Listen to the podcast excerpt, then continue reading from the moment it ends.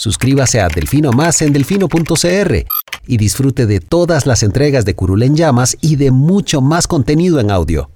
Delfino.cr El chuchinguismo político. Chuchenga, diputado, chuchenga. Si va a ser por nosotros que este país se puede ir a la mierda. Y en lugar de ponerle Instituto Nacional de las Mujeres, ponerle Instituto Nacional de las Lesbianas. No tengo dinero ni nada que dar.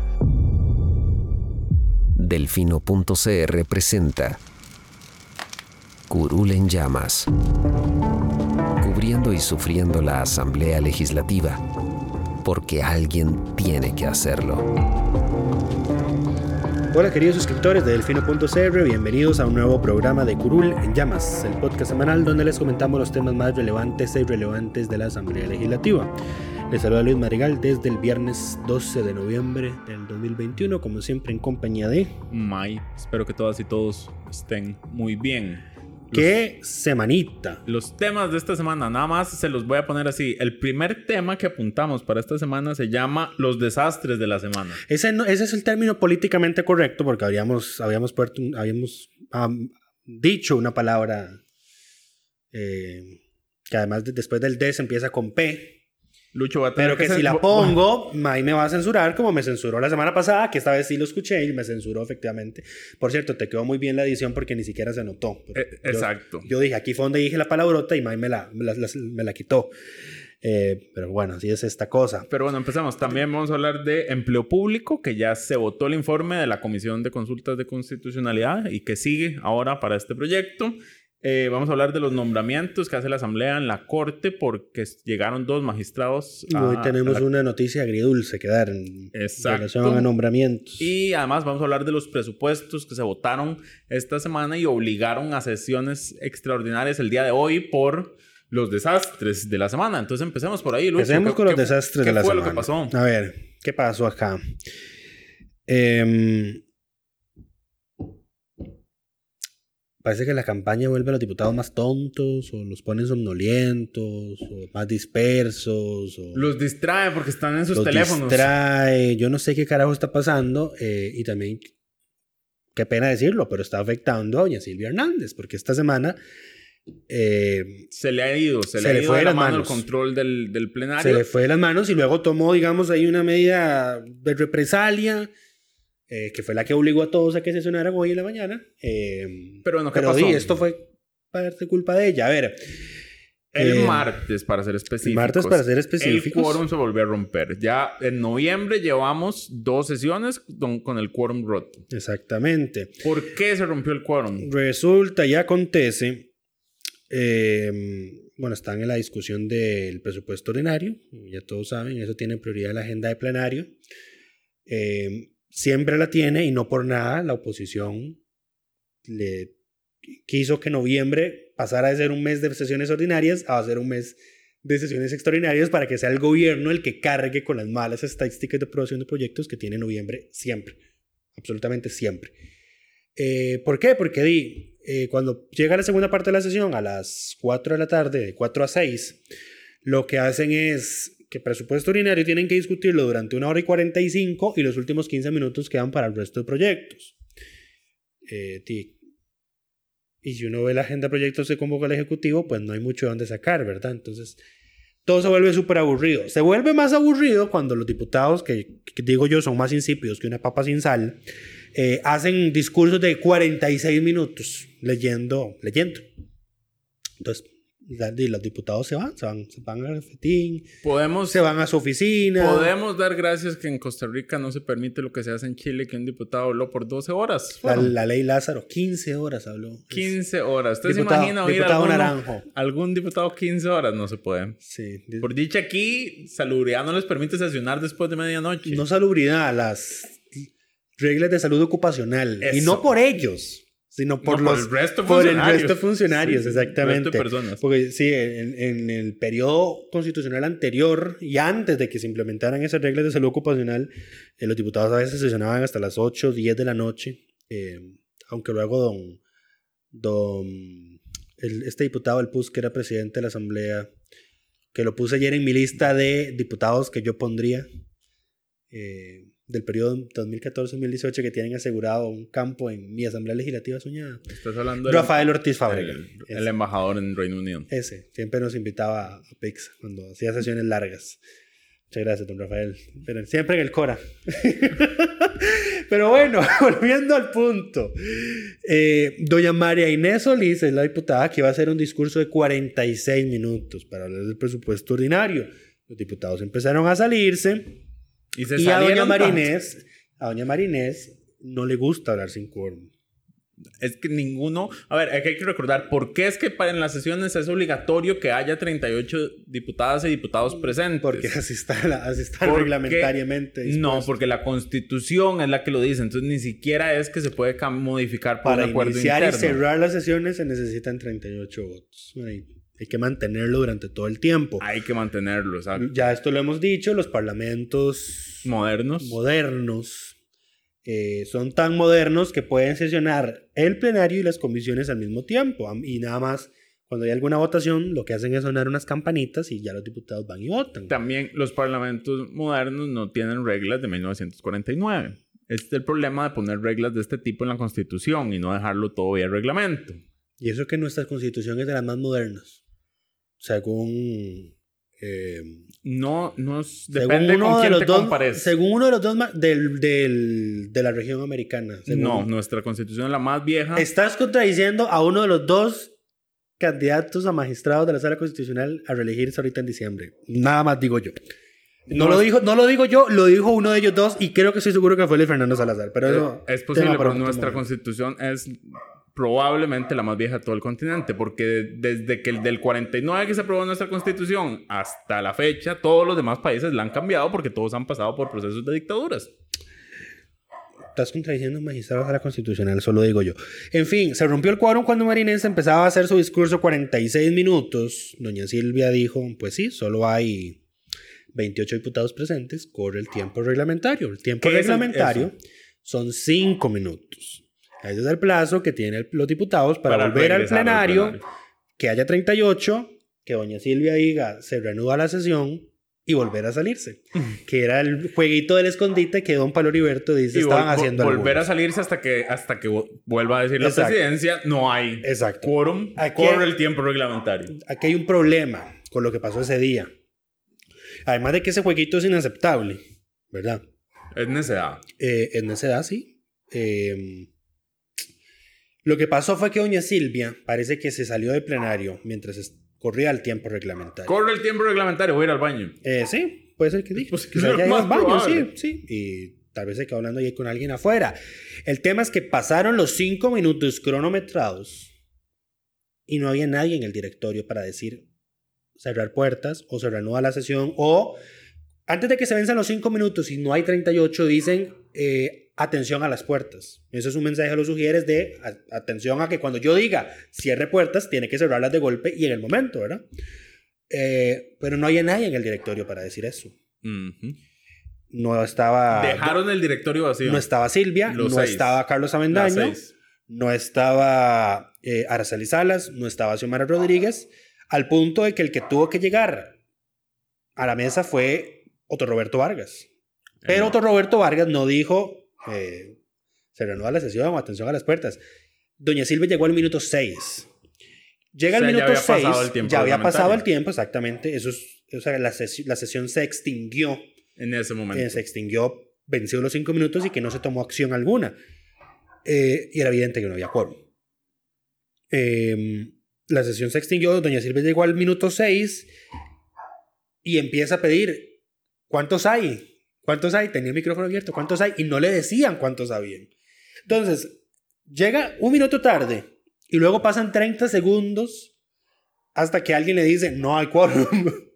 Entonces ella dice, "Ce- cerrar puertas. El problema fue que antes doña Silvia dijo, se reanuda la sesión. Entonces, aquí fue donde los diputados que al parecer entraron y dijo, se reanuda la sesión, se volvieron a salir. Mm. Y entonces cuando ella dice, siéntense porque no tengo certeza que haya quórum, y dice, luego cerrar puertas, algunos diputados se quedaron afuera. Entre ellos, eh, Patricia Villegas del PIN, eh, y Nidia Céspedes de los Independientes. Hubo otros ahí, dos diputados más. Eh, luego llegaron a reclamar de que, ¿qué fue lo que pasó? Y que no sé qué. Tras de que deben, cobran. Tras de que deben, cobran, ¿verdad? El tema es que ya la sesión no podía continuar. Eh, Ya- ya esto, se había el único antecedente de que esto haya ocurrido ocurrió en el 2008. De hecho, si uno se va a la versión comentada del reglamento, que es la que tiene todas las resoluciones de la presidencia, los acuerdos de plenario y toda la cosa, las resoluciones de la sala constitucional, ese es el antecedente. Eh, y ni siquiera, no fue una ruptura de quórum, fue que se prolongó demasiado un receso, se venció el tiempo y no hubo nadie para decir se reanuda la sesión o se rompió el quórum. Entonces simplemente la sesión se extinguió. Eh, a doña Silvia se le hizo un colocho al intentar explicar qué era lo que había pasado según el acta. O sea, lo, lo que, lo que dijo era ininteligible, no se entendía. Eh, pero en síntesis dice, di, se venció el tiempo y no había quórum, pasaron listas, solo habían 37. eh, y dice, bueno, es, es evidente de que cuando yo llegué no había quórum. Entonces, la sesión no puede continuar, se levanta la sesión. Claro, ahí no hay problema si no continúa. El problema se presenta si hubieran dicho seguimos después de que pasó esto. Claro, y Ahí si se hubiese- anula absolutamente todo lo que hagan posteriormente. Sí, especialmente si hubiesen votado algo. Ahora, ¿cuál, ¿cuál es el problema? Que, eh, recordemos, los proyectos de ley requieren por lo menos un día en, en el medio entre su primer y segundo debate. Correcto. A ver, ese día era el día máximo para que se votara Los presupuestos el, extraordinarios. el- el octavo, que es el último que queda, porque el séptimo El- ya lo habían El aprobado. octavo es el de Habdeba. El octavo es el de Habdeba, el séptimo es el de Conavi, que ya se había aprobado en segundo debate. Eh, hay una norma en el reglamento que dice que cuando, cuando pasa un mes después de iniciada la discusión de un presupuesto extraordinario, tienen que aplicarse las reglas finales del presupuesto ordinario. O sea, fechas fatales. Exactamente. Que es, eh, bueno, el presupuesto nacional tiene una fecha máxima para ser aprobado en primer debate y si no se aprueba, se, da que- se entiende que queda automáticamente aprobado. Si no se vota, se da por aprobado. Ajá. Y, eh, el presupuesto, y lo mismo para el segundo debate. Entre uno y otro hay un día de diferencia. Y y eso pasa igual con los proyectos de ley. Si votas un proyecto en primer debate el lunes, no puedes votarlo. Si se pudieran votar proyectos ordinarios en miércoles, lo votarían miércoles, pero se vota eh, jueves. Si lo votas miércoles, ahí sí puedes votarlo inmediatamente en el jueves, queda ese día en el medio. Si lo votas martes. Si lo votas martes, sí, perdón. Eh, pero bueno, como no lo, como di, no lograron votarlo el martes, Tuvieron tuvies- que... tuvieron que verlo miércoles, votarlo en primer debate y necesariamente tenían que votarlo, votarlo viernes. Pero lo que pasó el miércoles, Ahora, el miércoles había sesión- sesiones de comisión convocadas. Correcto. Eh, la regla, esa que aplicó doña Silvia, dice que cuando se tramita presupuesto ordinario, en esos dos días las comisiones de ningún Cuando tipo... estamos en este momento, digamos, del proceso, en un presupuesto ordinario, nada más puede suceder. No, sí, exacto. Comisiones y demás. No y ella se lo aplicó a este, a este presupuesto extraordinario porque ya tenía más de un mes de presentado. Así es. Eh, Y, y entonces lo que hizo fue obligar a que nadie fuera a... Na- no podía haber pasara comisiones. nada fuera de, del plenario para ver ¿Cuál- si acaso todos llegaban. ¿Cuál es el efecto de esto? Esto tiene que ver con la forma en la que se pagan las dietas de los diputados. Las dietas de los diputados tienen un tope mensual un poquito menos de 3 millones. ¿Cómo se calcula eso? Sí, son 2 millones 900 mil y algo. Eso se calcula, eh, lo que recibe cada diputado al mes es eh, la cantidad de sesiones a las que el diputado de plenario y comisiones a las que el diputado está obligado a asistir. No todos los diputados tienen la misma cifra de obligaciones porque no todos integran la misma cantidad de comisiones. Ni las comisiones convocan a la misma cantidad de sesiones. Exactamente, más ahora que estamos en extraordinarios. O sea, ya por estar en extraordinarias, el trabajo de las comisiones es muy escaso. Entonces, en- del todo, inclusive hay del todo comisiones que no están Ahorita no, sesionando. tie- que no tienen proyecto. Entonces, ahora, la dieta de un diputado vale más de lo que valía en sesiones extraordinarias porque ahora tiene menos sesiones a las que está obligado a asistir. La dieta no, la asistencia a un día de plenario vale más. Eso. Eh, entonces, si usted falta un día y no lo justifica o no tiene permiso, va a perder, mm, va a recibir menos plata a final de a la quincena. Correcto. Nada más recordar un paréntesis. Tampoco es como que justificarse a ciencia Nuclear. Exacto. Porque basta una notica que diga que estaba haciendo actividades pertinentes A a, su cargo, cargo, sí. y ya se le justifica la ausencia y se le paga la dieta. Pero bueno, ese día, doña Silvia, bueno, doña Silvia mandó una comunicación en la noche diciendo, bueno, voy a aplicar esta regla del reglamento, mañana no va a sesionar ninguna comisión. Entonces, se cancelaron las sesiones de la Comisión de Infraestructura, que tenía previsto verlo del tren eléctrico, la Comisión de Asuntos Jurídicos, que está con el proyecto de exoneraciones a eh, sí, el proyecto de exoneraciones fiscales, la Comisión de Asuntos Económicos, la Comisión de Asuntos la Comisión de Asuntos Agropecuarios, la Comisión Investigadora del caso Cochinilla y los mini plenarios que tenían previstos segundos debates. Todo eso se canceló y eh, solo podían ver presupuesto, que fue muy gracioso porque, eh, a ver, llegaron el miércoles y lo votaron rapidísimo. No pasó mayor cosa. Perfectamente las comisiones pudieron sesionar en la tarde, pero Silvia dijo, no. Regañados eh, todos. Eh, no, aquí va a ser parejo, no va a haber sesiones de comisiones, todos a plenario. Y el viernes hay sesión a la tarde. Eh, y si no quieren quedarse, esperar hasta la tarde para irse a sus comunidades, pues tienen que aprobar el jueves una sesión, el miércoles mismo, sesión extraordinaria para el viernes en la mañana, como efectivamente pasó. Hoy estamos grabando un poquito más tarde porque hoy a plenario en la mañana. Correcto. Y que al final se aprobó el presupuesto, digamos, adelantemos ese tema, sin, sin mayor discusión, sin mayor, discusión, sin mayor detalle, con la oposición de la unidad, me parece. Con María Inés Solís es la que la he escuchado más vocalmente hablar en contra de este 39 a favor, 6 en contra en segundo debate. Eh, sí, fueron eh, 4 del PUSC, Eric Rodríguez y otro Roberto Vargas. Claro, ¿y por qué están en contra? Bueno, este era el presupuesto. Recordemos que le asignaba 6 mil millones de colones a Habdeba para su proceso de transición, entiéndase el despido de o la terminación laboral de mucha parte de su planilla que ya no tiene necesidad de tener por la entrada en, operación del ATM. Recordemos que esta Asamblea Legislativa aprobó, digamos, que una ley rescate de Habdeba que le daban una millonaria cantidad de plata para eh, liquidar a los funcionarios que ya no necesita, precisamente. Em, de hecho, en el dictamen del presupuesto salen ahí todas las estadísticas de cuánto tenía planilla Habdeba antes y cuánto tiene ahora. Lo que pasa es que eso no se había terminado. Eh, y recordarán que el sindicato le embargó las cuentas a Habdeba porque decía que Habdeba no estaba cumpliendo con una de sus obligaciones eh, establecidas en la convención colectiva. El sindicato no, las culpas dónde van. El sindicato lo pidió y un juzgado le dio la razón y embargó las cuentas. El juzgado le pudo haber dicho que no. Si el sindicato no lo hubiese pedido, no se, lo, no se hubiese embargado. El juzgado pudo haberle dicho que no al embargo porque no tenía ningún sentido. Mm, no, es que esto no es una cosa de que tenga sentido, no, es de quien. Sí, como no, todo tiene que tener es sentido. Es de quien tenga razón las en resoluciones, derecho. Las resoluciones judiciales tienen que tener sentido. En una petición irracional. No tienen que tener sentido, tienen que ser, tienen que estar apegadas a legalidad. Exacto. El, la solicitud del sindicato reunía los requisitos de legalidad y por eso se le concedió el embargo. Ya un juez después lo quitó. ¿Estás acusando al juez de prevaricato?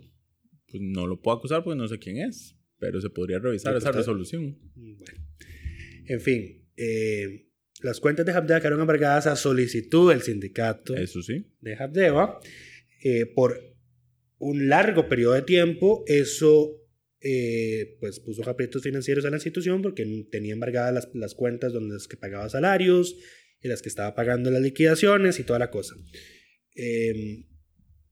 Cayó la pandemia y sigue Habdeba recibiendo menos barcos por la entrada en operación de la terminal de contenedores de Moín.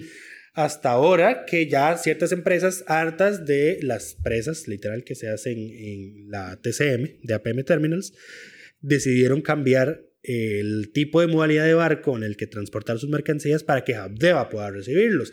Porque recordemos que aquí hay otro pleito parejado en la vía judicial también, gracias a José María Villalta, que es el, la orden del MOP de que Habdeba solo puede recibir eh, barcos que transporten 100% de contenedores. No puede recibir. No puede recibirlos. O sea, tiene que ser otro tipo.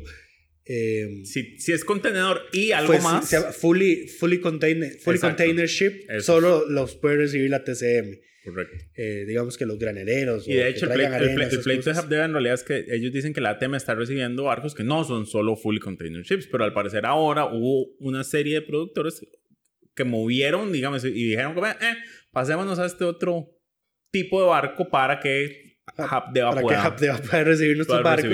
Porque Habdeba está cobrando más barato eh, y si tiene desocupados los puertos, naturalmente tarda menos en desembarcar. Correcto. En fin, y em,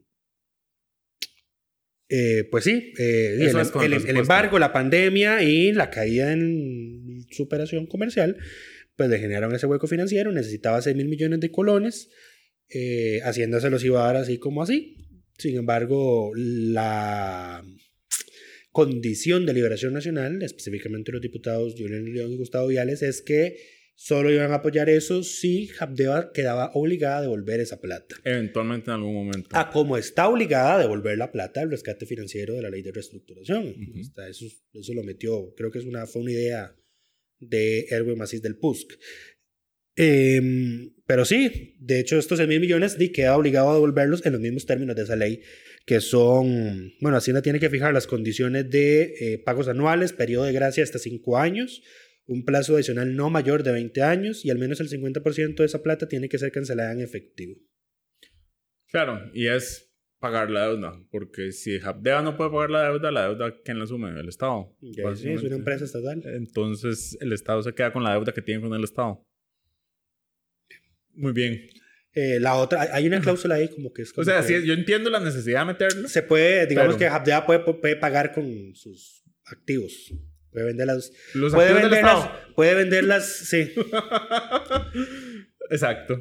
Es. A ver, esto es Ajá. tan incoherente como cobrarle impuestos a las propias empresas del Estado.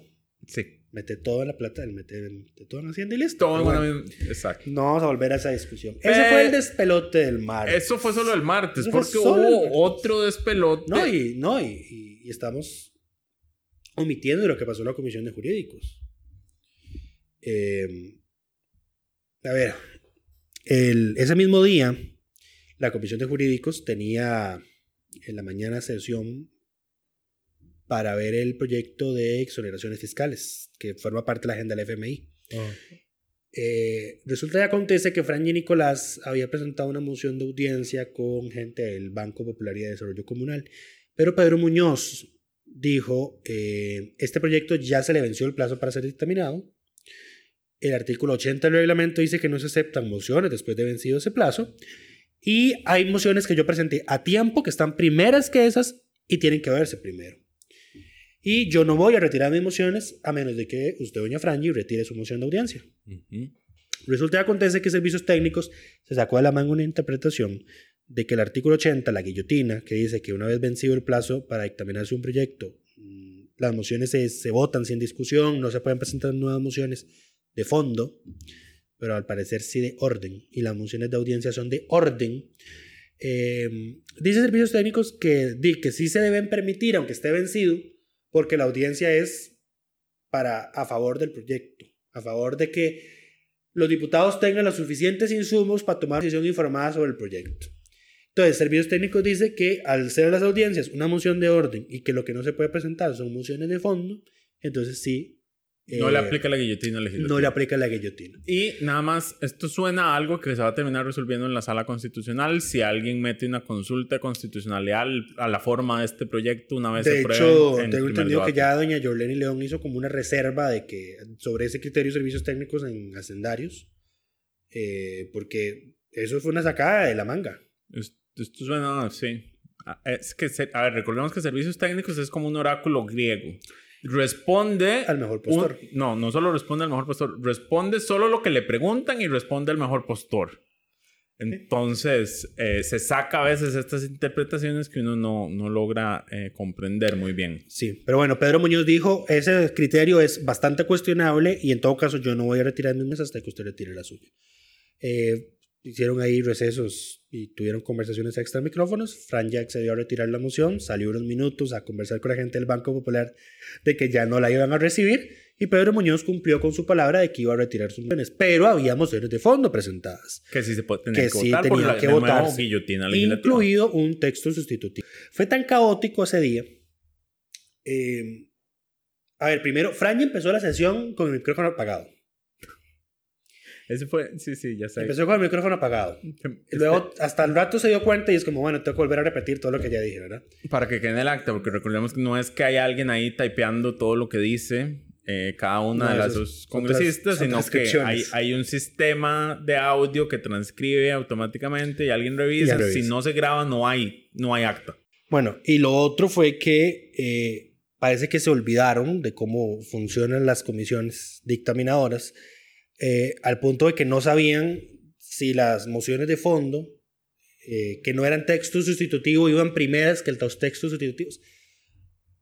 Le preguntan a servicios técnicos y luego interviene José María Villalta, pero como es que eso ya como que todos lo sabemos, Los textos sustitutivos siempre van Primero. de primero y el resto de mociones se ordenan.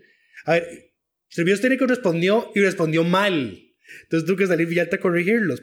Respondió mal la forma en la que se ordenan el resto de mociones. Villalta le dice, las mociones, el resto de mociones de orden se ordenan por el número del artículo del proyecto que, modi- que modifican y si hay más de una moción que modifica el mismo artículo, esa se ordena por el orden en el que es presentada. Eh, lo que pasa es que como ese día no tenían previsto ver las mociones, no estaban numeradas, no estaban ordenadas, nada, no tenían nada preparado. Em- ya las numeran, ¿verdad? Y toda la cosa. Em, y empiezan a votar. Y aquí es donde sale la revelación de la nación. Eh, llegan a la moción 14, que la presentó José María Villalta, y esa moción lo que, hacía- lo que hacía era quitar del texto sustitutivo los tres artículos que van y pretendían cobrarle impuestos sobre la renta al salario escolar de los empleados públicos.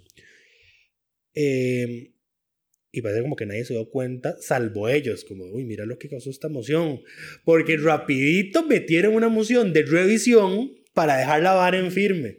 Y a pesar de que Frankie dijo, pero, de, pero terminemos con las mociones, es- empezaron a insistir, no, no, no, veamos la revisión, veamos la revisión. Porque el resultado, según lo anunció doña Frangie, fue de 5 a favor, 4 en contra. No, mentira, que fue de 4 a 3. Fue de 4 a 3, vamos a ver. Eh, 4 a 2, 4 a favor, 4 a favor, 2 en contra. Entonces, don Jorge Luis Fonseca, que estaba fungiendo como secretario de la comisión en ese entonces, le dice a doña Frangie, eh, necesito un receso. Sale con ella a la comisión y cuando regresa ya había que levantar. Entonces la, la moción de revisión no, no se votó y la- lo, que, lo que hicieron no quedó en firme. Naturalmente, los medios de comunicación empezaron a publicar, los diputados de la Comisión de, de Jurídicos acaban de darle una estocada al proyecto de la agenda del FMI porque di, quitaron Renta del salario. quitaron renta al salario escolar de los funcionarios Escolar. públicos, exactamente. Eh, y eh, empiezan a reportar que los que habían votado a favor eran Carolina Hidalgo del PAC, José María Villalta del Frente Amplio, Francia Nicolás de Liberación y Paola Vega, los independientes, y que los que votaron en contra fueron Jorge Fonseca Liberación y Walter Muñoz del PIN. Lo que ocurre y acontece es que Carolina Hidalgo salió a decir en redes sociales que ya no había votado a favor. Que nadie supo que votó. Ajá, eh, entonces dice, no, yo voté en contra. Em, y Paola Vega dice, no, ella votó a favor. Eh, entonces, se van al, los periodistas se van a la- al área de comisiones a pedir el registro de votación y le responden, es que resulta y acontece que los diputados, cuando empezaron a hacer las votaciones, no cerraron los procesos. A ver, aquí para explicar un tema técnico. Cada vez que se vota, el, el presidente de la comisión o el secretario, no sé, El, no, abre- el- eso abre es un funcionario técnico. Ah, un funcionario- el funcionario técnico tiene que poner qué es lo que se está votando. En ese caso, digamos, moción de fondo número uno. Exacto. Y ahí, esto es un sistema electrónico, en teoría. Entonces, los diputados cuando entran ponen su huella digital y eso ya los loguean al sistema. Entonces, ya quedan habilitados para votar. Eh, cuando se abre el proceso, todos aparecen como ausentes o no votaron. Porque no, nadie ha votado, nadie se ha manifestado. Ya luego empiezan a votar pues, a favor o en contra y Se a cómo se abrió tiene que cerrarse y la presidenta tiene que leer el resultado. Correcto. Aquí no pasó eso. ¿Qué fue lo que pasó? Que se abrió una votación, la primera votación, votaron a como iban a votar y no cerraron el proceso. Empezaron a votar sobre votación, entonces nunca se cerró, no hay registro Exacto, nada. entonces digamos, a un diputado que había votado en contra para la moción 1 y quería votar a favor de la moción 2, cambiaba de posición. nada más cambiaba Se la mueve de un lado a pantalla. otro. Sí, pues usted- Exactamente. hasta que no se cierre, usted se puede mover de un lado a otro. Exactamente. Entonces, lo que responden en, las, en el área de comisiones es no hay registros de votaciones de estas mociones. Sin embargo, sin embargo, y esto yo no lo puse en la crónica porque ya era demasiado tarde, yo dije, mae, es de hacer demasiado espelote A y tengo que horas. hacer llamadas para corroborar esto eh, y ya, eran, ya era la medianoche, no, no podía llamar a un diputado a la medianoche. Eh, en, la, en el stream no se ve cómo votan los diputados. Sale la pantalla, pero es imposible de distinguir cuál el diputado es en cada fila. Recordemos que aquí no hay foto, no hay nada, es el nombre escrito. Es el nombre, está el nombre escrito y están ordenados por apellidos. El problema es que este sistema de votación que tiene la Asamblea Legislativa tiene problemas cuando hay con tildes, los cambia de lugar. Entonces no podemos tener absoluta certeza de cómo estaban ordenados ese día. Además, hay ciertos diputados de los que sí se logra distinguir el puntito de ah, votó a favor, pero no los que votaron en contra. Entonces, ahí no hay forma de poder distinguirlo. Lo que sí se ve es que esa votación de la moción 14 sí se cerró el proceso de votación. En, En la las anteriores Ujú. no se cerró, pero en la, en la moción 14 sí salió votación finalizada y salió el gráfico de cómo votaron. Ok, entonces la última votación, esa, esa votación Esa no, sí era está. la, esa no era la última, porque siguieron votando otras. Pero esa, esa votación de la moción 14 sí tiene que estar en el sistema. Pero digo, la última de ese, de ese proceso de votación. La última de, la, de ese proceso de votaciones fue la moción 14 Ya. que quitó la exoneración. Y ya pedimos esa información. No. ¿Por qué? Nos van a echar, Lucho. no, no, la, no la hemos pedido. Pero pues que estábamos esperando, yo estaba esperando, a ver, A ver, yo- me parece que esta, esta sesión la van a anular por supuesto, todo. por supuesto. Entonces esto nada lo que pasó va a tener mayor importancia. Lo- pero lo que pasa es que, bueno, Y van a empezar de nuevo a fue votar todo el caos de lo que pasó en Es la Comisión de. Jurídicos, ¿verdad? Eh, yo decía, y es que esto es antirreglamentario, ¿verdad? Y tiene que, naturalmente tiene que haber un registro de cómo votó cada uno. Eh, resulta que acontece que el reglamento lo que dice es que eh, el- lo, donde tiene que haber un registro es en el plenario. Y donde tiene que haber un registro pormenorizado de cómo vota cada diputado es en las etapas finales de cada proceso. O sea, tan mal está redactado el artículo. O sea, cuando votan en primer y segundo debate, digamos que eso serían como nada más las votaciones que tienen que registrarse. Así de mal está redactado ese artículo. Lo que pasa es que en plenario mm, todo lo votan con el sistema informático, entonces de todo No hay registro de votación, exactamente. Eh, no pasa eso en las comisiones. Es, es un desastre. Eh, pero sí, la recomendación es que anulen todo eso. eh, que el día que va a sesionar la comisión de jurídicos lleguen todos los diputados. eh, porque al parecer la media no tenía los votos para, para Claro, aprobarse. porque, a ver, si Carolina votó y dice y ella quería votar en contra, en realidad hubiera quedado 3-3 esa habría votación. votado 3-3, Hubiera exactamente. quedado 3-3 Se había y no desempate y se, se rechaza. Pero además faltaba Pedro Muñoz, que Pedro Muñoz dijo, yo, yo, yo la habría votado en contra. Ya. Entonces ahí era otro voto, voto, voto menos y habría mayoría negativa. Faltaba, faltó ese día eh, Mireille Alvarado, que era la secretaria original de la comisión. Yo creo que también eso coadyuva a que todo fuera un desastre, que no estaba como doña Mireille ahí pendiente y que los registros se cerraran en el momento que tienen que cerrarse. Eh, y entonces yo creo que ella la habría votado a favor, de, a, favor de la, a favor de la moción, pero de nuevo habría habido un empate y eh, la moción se habría rechazado. Sí. Eh, lo que pasó aquí fue que Coco Fonseca salvó la tanda, le salvó la tanda al gobierno porque pidió el receso Pidió que no se ratificara todo. y, de- y y que se acabara la impidió- sesión y esto por muerto. Exactamente. Que bueno, no, habría, no sería el todo muerto porque luego podría arreglarse con mociones 137.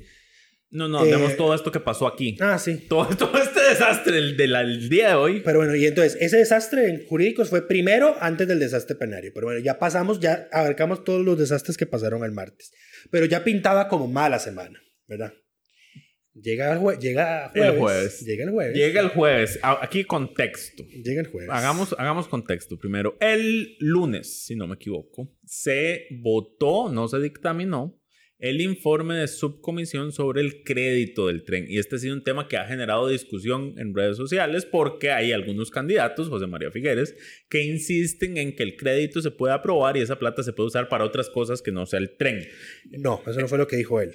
Eh, sí, No, a ver, la posición de liberación es que el, el crédito es para el tren. El tema es que no, no, está, es este tren. no está no es amarrado este a un proyecto. proyecto Correcto. específico de tren. Correcto. Y eso yo no estoy del todo seguro que así sea. Principalmente los recursos del Fondo Verde sí hablan muy específicamente de este proyecto. Ese es un, ese es, digamos, es como una pega. Pero yo creo que mientras sea un proyecto del tren y se le cambien algunos detalles, porque además hay que señalar algo. Aquí se habla de que el- este proyecto del tren, pero el Incofer ha insistido y repetido que el proyecto del tren no existe como tal. Lo que va a haber es unas líneas generales que tiró Incofer que son muy básicas, eh, digamos que ni siquiera determinan el ancho de vía que va a tener eh, que ofrecer las diferentes empresas. Eh, ni siquiera piden el- la cantidad de frecuencias en vías en Sí, horas sí, a ver, hay una controversia y- y ahí algunos entre, detalles, entre los que dicen que sí se puede y los que no se puede.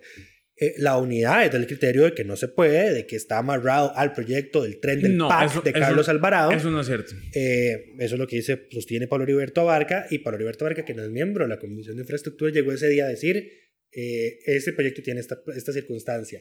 Pero doña María Vita Monge, que sí es la diputada del PUS que la Comisión de Infraestructura dijo, yo voy a votarlo a favor.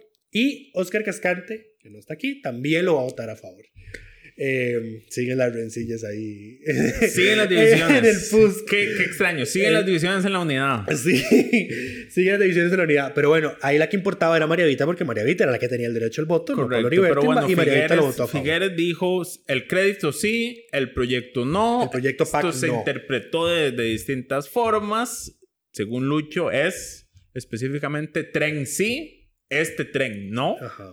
Lo- y, y una vez que cualquiera sea gobierno va a hacer tr- crédito sí, este tren no. Exacto. Todos Como- quieren que el tren sea suyo. Como ha pasado con doña Laura, con don Oscar y ahora, bueno, don Guillermo yo creo que no hizo nada de sí, eso. sí, sí, él tuvo también un proyecto de Ah, tren. sí, él había él ah, eh, durante el periodo de él fue que se aprobó la ley. Cada uno No de- los sí. últimos gobiernos ha tenido su propio proyecto del tren que la oposición no le ha dejado avanzar. Y bueno, felicidades al próximo presidente o presidenta porque le va a pasar exactamente lo mismo. Esperemos que venga con un proyecto de tren que satisfaga la, a la. No, a la no, nunca va a quedar satisfecho. Nunca se va a quedar Ah, bien. No, no, jamás. Pero bueno, entonces, a lo que iba con el detalle del, del proyecto específico es que el, el proyecto que el- lo que está pidiendo Incofer son términos muy generales eh, en, en- en el, el estado que está ahora. Entonces ni siquiera tiene el nada problema es que esto ya salió a licitación, ¿verdad?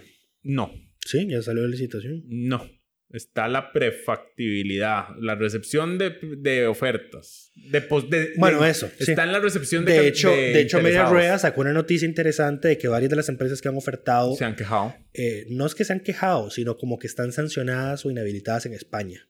Porque eso es un proceso internacional. O sea, aquí Correcto. están eh, recibiendo sus ofertas de, de entes internacionales. Eh, entonces ellos hicieron un análisis de quienes ya están participando en el proceso y dijeron, mira, todas estas están sancionadas o están investigadas en Pero España. también dijo, fueron sancionadas en algún momento, porque había sanciones como el 2004, y es como, bueno, y, este, tampoco nadie es perfecto, ¿ah? Y si el 2004 acá no te han vuelto a sancionar, pues bueno, este, algo has hecho bien. Son más benevolentes en España que aquí, que es el CONAVI inhabilitó a Grupo Rossi por 10 años. Es posible Y, que nos- sean más y benevolentes. ahora llegó su, su representante, su dueño, a la comisión de cochinilla decir, eh, sí, en, en el CONAVI se les llamaba Meco y Solís el, el clan. Eh, pero bueno, no estamos hablando de cochinilla esta semana. Pero bueno, e- ese es el contexto. El, el- el dictamen no se ha votado. Pasó 5-4 el informe de El subcomisión. informe de subcomisión, que es el, el- el momento antes del dictamen, digamos. Correcto. Eh, Eh, no, se, no, se, no se dictaminó porque se aprobó una moción para recibir en audiencia al CEFIA. Y el proyecto del, del cre- el proyecto, el expediente del tren, del crédito, ya está con plazo de dictaminar vencido. De nuevo. Pero en la Comisión de, de Infraestructura dijeron, sí, no, sí, sí, nosotros sí vamos a aceptar el A- criterio de servicios sí, técnicos. Vamos a aceptar el criterio de servicios Sí. técnicos. Audiencia, sí. Yo ocupo que alguien me cuestione, me lleve a la sala ese criterio. A ver, que no entiendo yo por qué, para No qué entiendo, si ya no el se había pronunciado por escrito en el expediente. Eh, pero bueno, y tampoco tenían que tener sesión el miércoles y no hubo sesión. No hubo porque doña Silvia lo canceló todo. Ok, entonces ese es el contexto general de por qué el tren era tema. Es porque salió en algunos medios que ya se había dado el visto bueno desde la comisión, eso todavía no ha sucedido. Mm. Em, ¿Qué pasa? Al finalizar la, el control político del jueves, ya cerrando, yo creo que ya había terminado. ya había terminado, empezaron Pide a pedir la, palabra pide por el- palabra por el orden la diputada del PIN, eh, Silvia Patricia Villegas, si no me equivoco.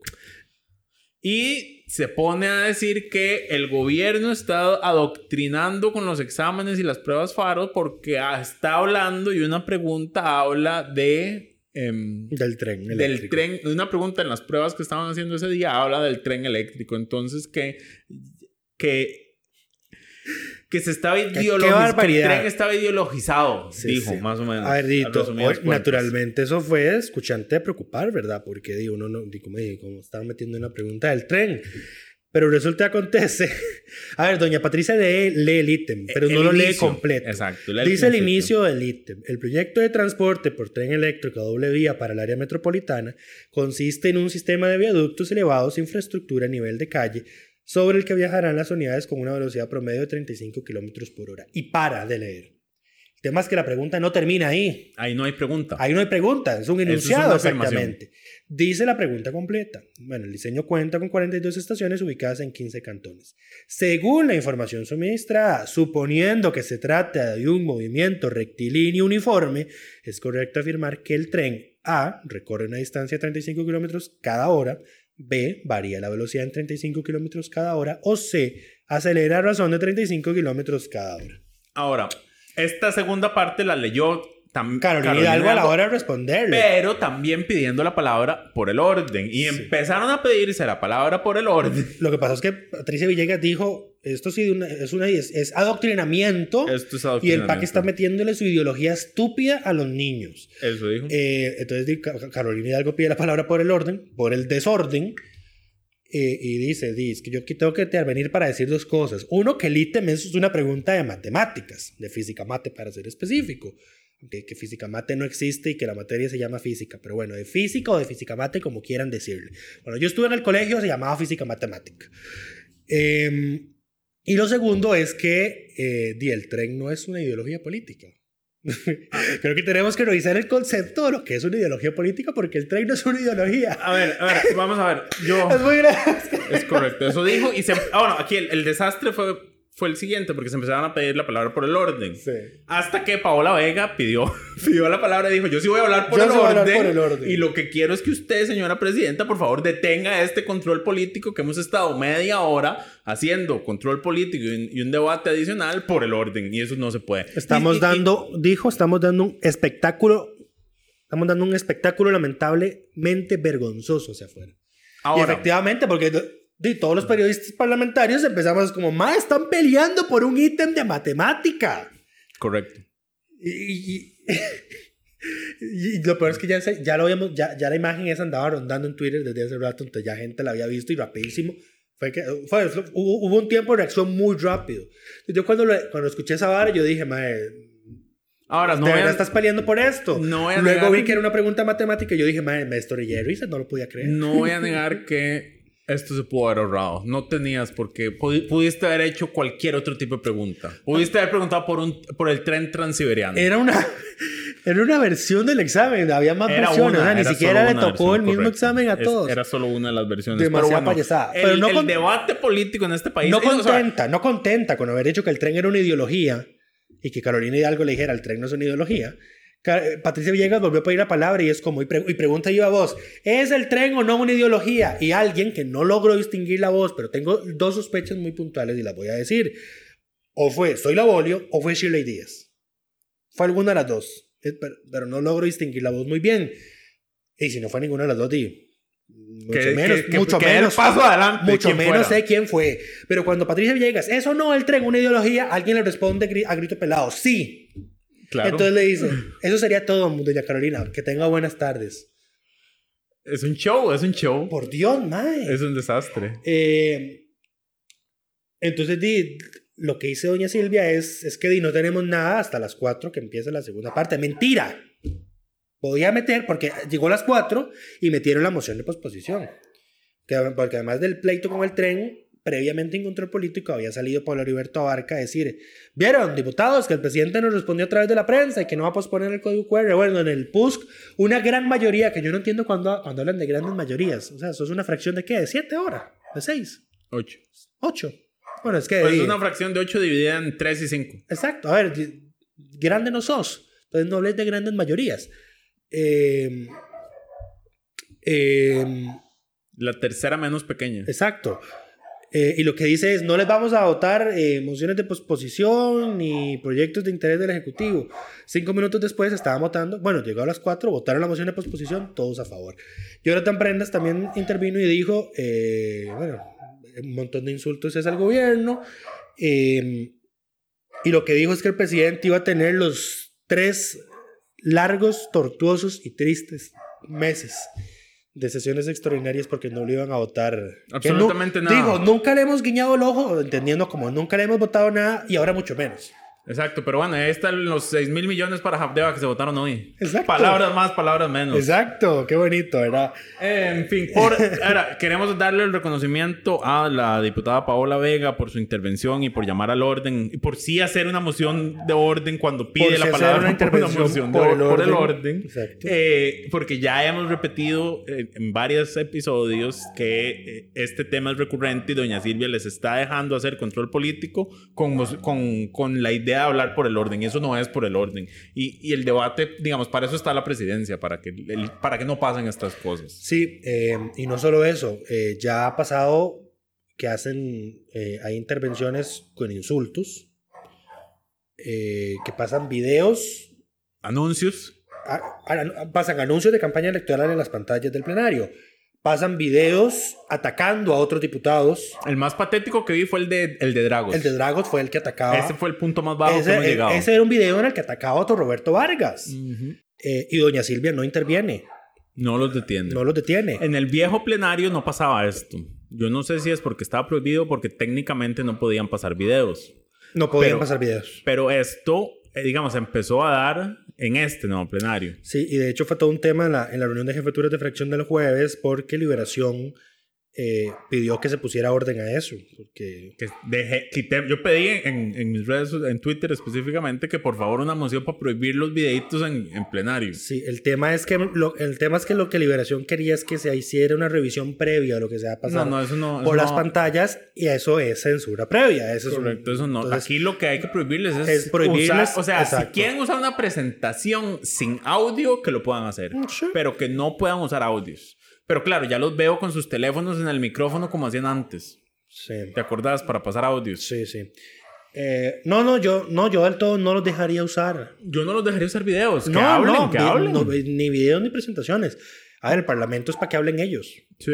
tanto que les gusta de que dicen, no, es que cuando, Aquí cuando, venimos a cuando- hablar. cuando uno se queja, exactamente, cuando uno se queja que hablan mucho, dice, el Parlamento es para hablar. Bueno, pues parle usted. Hable usted, no, se ponga- grabe antes. Oiga, es que a veces ponen hasta clips de documentales de noticias, o ponen, ponen noticias, o, o- o un programa ahí que hizo, eh, eh, no sé, más que noticias de la historia contando la audiografía. y Tal.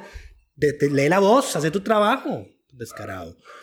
Eh, pero bueno, doña Silvia no ha parado eso y dice, "Lo- no podemos censurar esa hora previamente, pero vamos a preguntarle a las jefaturas si hay anuencia a emitir un reglamento que regule el tema. Que no debería regularse, debería prohibirse ya, de entrada. Chao. Listo. Y se acabó el problema. Eh, pero bueno, por haber sido la que le pidió a doña Silvia que llamara al orden Por llamar al orden. y porque no hay nada más rescatable esta semana, Esto nos pasa cuando hay sesiones eh, extraordinarias, porque hay menos proyectos, menos discusiones. los tres largos, tristes y tortuosos meses son para nosotros. No, en realidad no te puedes quejar porque tenés que cubrir menos. Menos cosas. Pero hay menos cosas sucediendo. ¿No has notado que ahora tardo más en mandar el reporte? Sí, porque tenés que buscar más. Exactamente. Pero es que es una por otra lucha. Hay que ganarse el salario. Exactamente. No, es- Francamente, pre- prefería los días donde votaban 10 segundos debates. Puro chayote. No, o sea, más o menos, porque agarraba un proyecto interesante, lo explicaba y el resto va para breves. Ahora no. Ahora no, pero bueno. Ahora em, tengo que estar escuchando cuando Eric Rodríguez dice, sí, el código QR es para que no vengan los turistas, para que los turistas no vengan con dólares y por ende sube el tipo cambio. Para subir el tipo de cambio. Eh, Van a pedir al, al presidente del Gracias gobierno por el dólar a 650. que llegue, que llegue a dar explicaciones de la política, hablando de la política macroeconómica, hablando de, hay- dos, es que esto me recordó dos cosas. Uno, que hay una candidata que en el debate dijo que quería regresar a las, A las mini devaluaciones. que hablando de ideologías y que hay que tener una discusión sobre qué es ideología, esa misma candidata en, en el comparador que hicimos nos contestó que su ideología es provida. Punto, esa es su ideología. La ideología de su partido es provida. Este, vivimos en un país donde es- los- ese es el nivel de discusión en el que estamos en la Vivi- política de este vivimos país. en un país donde los políticos creen que eh, el, el LGBT es una ideología. Entonces ya la comunidad como que lo ha ido acogiendo. Como, ¿Cuál es su ideología? Entonces para burlarse dicen, ah, la, la ideología gay. Eh, donde ahora el tren es una ideología. Es parte de la ideología. Es- es una- no, es una ideología. El Ah. tren es una ideología. es- ahora es forma parte de los aspectos de, ideología, de, de ideologías. Y donde ser pro vida también ya es Es tiene- una ideología, exactamente. Por lo menos es la ideología de un partido político que aspira a la presidencia de la República. Y a estar en la asamblea, porque va con doble postulación. Dios nos libre. Dios nos libre, Eh, por y ya favor. para cerrar. Empleo público, ¿qué pasó? que- ah, sí. Eso es para No, cerrar. yo, ya, yo llego a cerrar todo.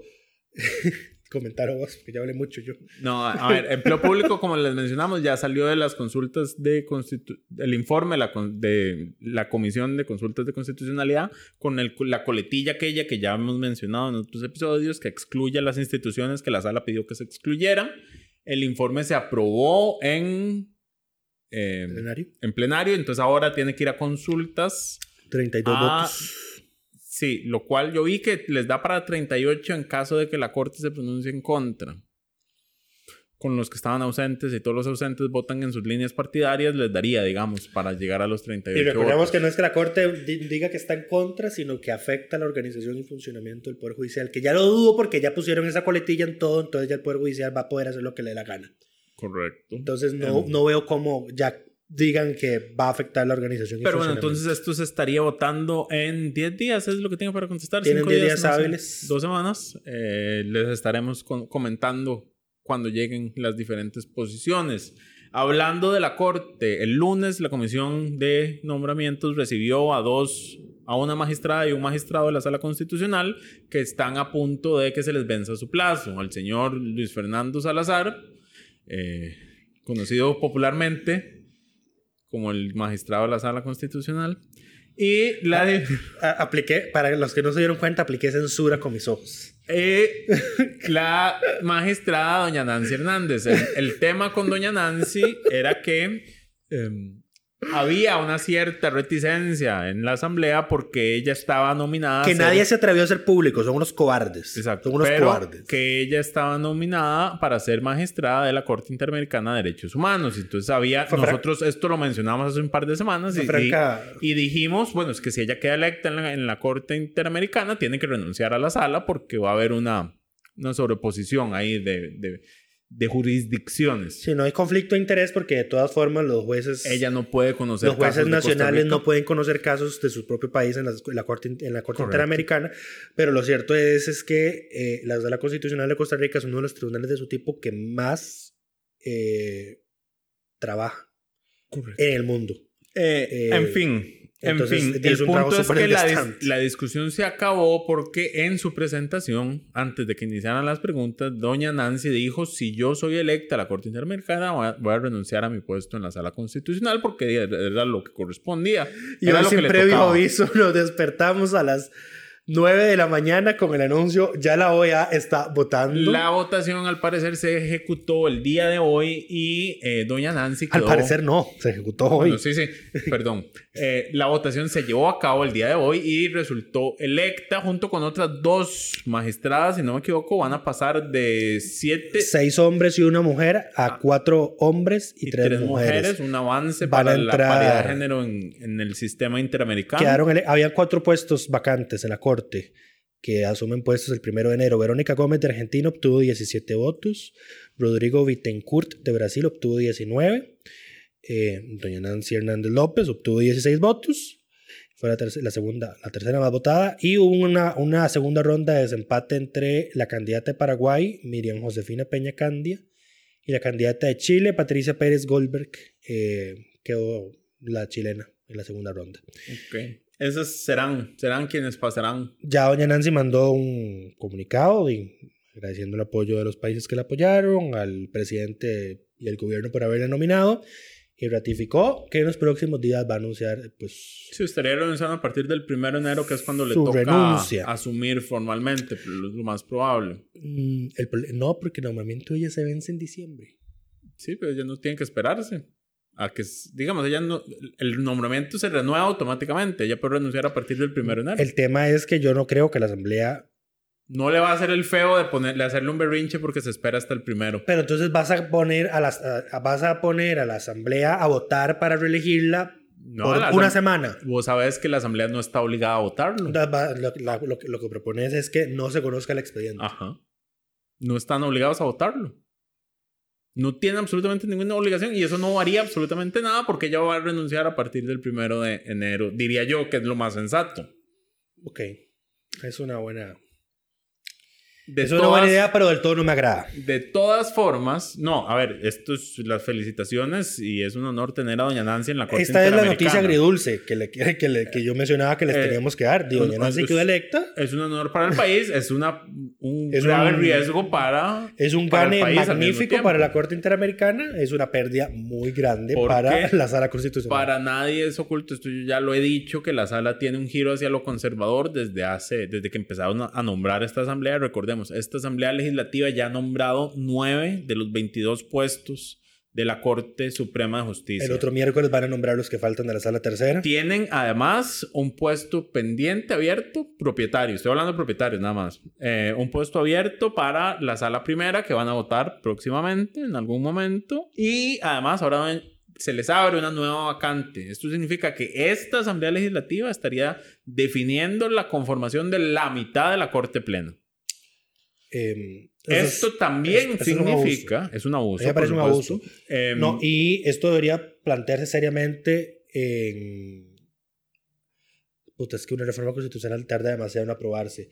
Pero a ver, a como lo, lo hizo esta asamblea, que va a terminar escogiendo 11, o decidiendo sobre 11, eh, la decide, asamblea... decide la- sobre más porque esta asamblea le ha tocado conocer muchas sí. ratificaciones. también, sí, sí. O sea, este periodo, porque esto sucede cada ocho años, recordemos. Son periodos de ocho años. Todo, todo cayó aquí porque a esta asamblea Exacto. le tocó conocer la renovación de Paul Rueda, la renovación de, De Julia. Varela, la renovación de Fernando Cruz. O sea, en realidad esta asamblea ha... La de Jesús Ramírez. No, la de Jesús Ya Ramírez fue la, la, la la asamblea, asamblea anterior. anterior. Sí, fue el periodo anterior. Y bueno, como son periodos de ocho años, eh, el próximo, por ejemplo, la próxima asamblea no le va a tocar absolutamente ningún nombramiento más allá de, de que alguien se pensione. Ujú. Muy probablemente Fernando Cruz en algún momento se pensione, es el que yo veo que estaría. eh, que se muera Jesús Ramírez algún día. Eh, todos sabemos que él no se va a pensionar. Lleva ¿cuántos procesos de reelección? Él ya lleva 33 años en la corte. Sí. Y hace rato que llega a dormirse a las sesiones de corte plena. Y ahí sigue. Y a él no lo sometieron a votación para renovarle el nombramiento. Pero bueno, Wow. en fin, eh, los dos, tanto Luis Fernando Salazar como Doña Nancy, habían tenido votación favorable unánime en la Comisión de Nombramientos para ser reelectos, pero bueno, ya Doña Nancy eh, veremos qué hace. no me extrañaría que no sometan a votación ninguno de los dos informes. Te lo anuncio. No sería raro. Eh, May estaba muy emocionado aquel día que, que votaron el- en la Comisión de Nombramientos sobre eh, Luis Fernando porque decía, esta es la primera vez que es que, ¿qué? que sí entrevista con Luis Fernando Para para, el el, puesto. puesto. propietario. Para el puesto que tiene. Resulta que acontece que Luis Fernando Salazar llegó al puesto que tiene en la sala constitucional de rebote. Sin haber Sin concursado haber por él. concursado. Él concursó por una suplencia. Él, él estaba concursando por una suplencia, había participado de otros concursos, pero para el puesto que tiene efectivamente ahora nunca, Nunca nunca, lo habían entrevistado. Sí. Es un honor que por fin lo hayan entrevistado. De hecho, de hecho, él hizo ese comentario. Es un honor estar aquí por primera vez. por primera vez hablando con usted. También fue, fue algo interesante en esas audiencias que los dos magistrados, bueno, más que todo doña Nancy, eh, mencionó de, de que ahora hay una especie de satanización de que los magistrados se hablen con los diputados. Dice que eso era muy común antes, pero sí, supongo que fue a pa- después de lo que pasó con el cementazo que eso ya no se ve, ¿verdad? Y uno No. como ciudadanía lo ve y ahora es como... Eh, No estoy seguro que sea eso. Yo creo que ha habido un- también una mayor interacción entre el, específicamente la Asamblea y la Sala Constitucional a través de las consultas de constitucionalidad que ha hecho que el- todo se vuelva un conflicto de interés. es probable. Porque cualquier cosa a la que usted hable con un diputado es altamente probable que va a terminar llegando a su despacho en la sala constitucional porque la cantidad de consultas eh, sobre proyectos polémicos es, es casi un fijo, digamos. Ya es un, un nuevo requisito. Un proyecto polémico va a ir a la sala. Sí. De nuevo, eso sí hay que reformarlo. Eso sí lo reformaría. Pero bueno, te- estamos hablando de reformas constitucionales. Pero bueno, lo que yo quería mencionar es que debería plantearse seriamente una reforma de que una asamblea legislativa no puede decidir por tantos magistrados. Eso es un abuso. Un límite. es- Eso debería tener un límite, de verdad. Se podría, pero ocupas una reforma constitucional. Pero tendría mucho sentido que los nombramientos se distribuyan de una forma más equitativa y tenga un tope. Y que la Asamblea tenga un plazo máximo para hacer nombramientos, porque esto no habría pasado Esto es culpa si de la, la, Asamblea anterior hubiese hecho los nombramientos que le tocaba hacer cuando le tocaba hacerlos. Esto, es- esto es culpa de la asamblea anterior, exacto. Bueno, en parte, ahí, aquí también juega eh, las renuncias que tuvo el Poder Judicial por el escándalo del cementazo en 2018, que fueron tres de un solo. ¿Te acuerdas? Un despido y dos renuncias en la sala tercera. Entonces eso le dio, tras de que tenían ya, les dio tres adicionales. Eh, pero bueno, yo creo que ya, ahora sí, eso es todo por Lo esta que, quería, semana. lo que quería mencionar para cerrar es que eh, dije ayer que voy a empezar un proyecto a largo plazo de mencionar, eh, de crear una asamblea legislativa de ensueño. Eh, entonces estaba, estaba haciendo memoria de cuáles diputados del periodo constitucional anterior yo quisiera volver a ver como diputados junto con otros mejores diputados de cada periodo. Ya tengo cierta lista de diputados de este periodo, pero me lo voy a reservar para no herir susceptibilidades. Hasta- hasta Porque que- publiqué la del periodo anterior y, Y- ya vi un me gusta de un exdiputado que claramente lo entiendo como un reclamo de porque yo no estoy en esa lista. Haga, una, haga, haga introspección y, lo sabrá. Eh, pero del periodo anterior yo incluía a Sandra Pisk, a Michael Arce, a Carla Prendas de Liberación, a Marcela Guerrero del PAC, a Edgardo Araya del Frente Amplio y a Rafael Ortiz del PUSC. Van de 57. Eh, naturalmente tendremos que escoger diputado del año y diputado del cuatrienio cuando esta gente se vaya. Entonces me gustaría, pensar. me gustaría leer, me gustaría leer las opiniones de la gente que quienes creen que Que se merecen. merecerían Entran a repetir. entrar al, al Salón de la Fama de la Asamblea Legislativa de Lucho. Así, así lo he nombrado. Es- ah, me, me encanta ese nombre. Voy a pedir la cruz un diseño. Eh, y eso sí, sería eh, todo por esta caótica semana. Esperamos que todas y todos estén bien.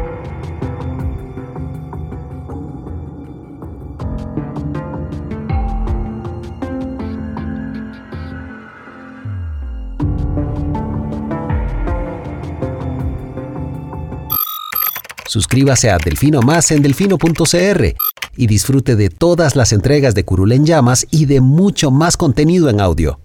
Delfino.cr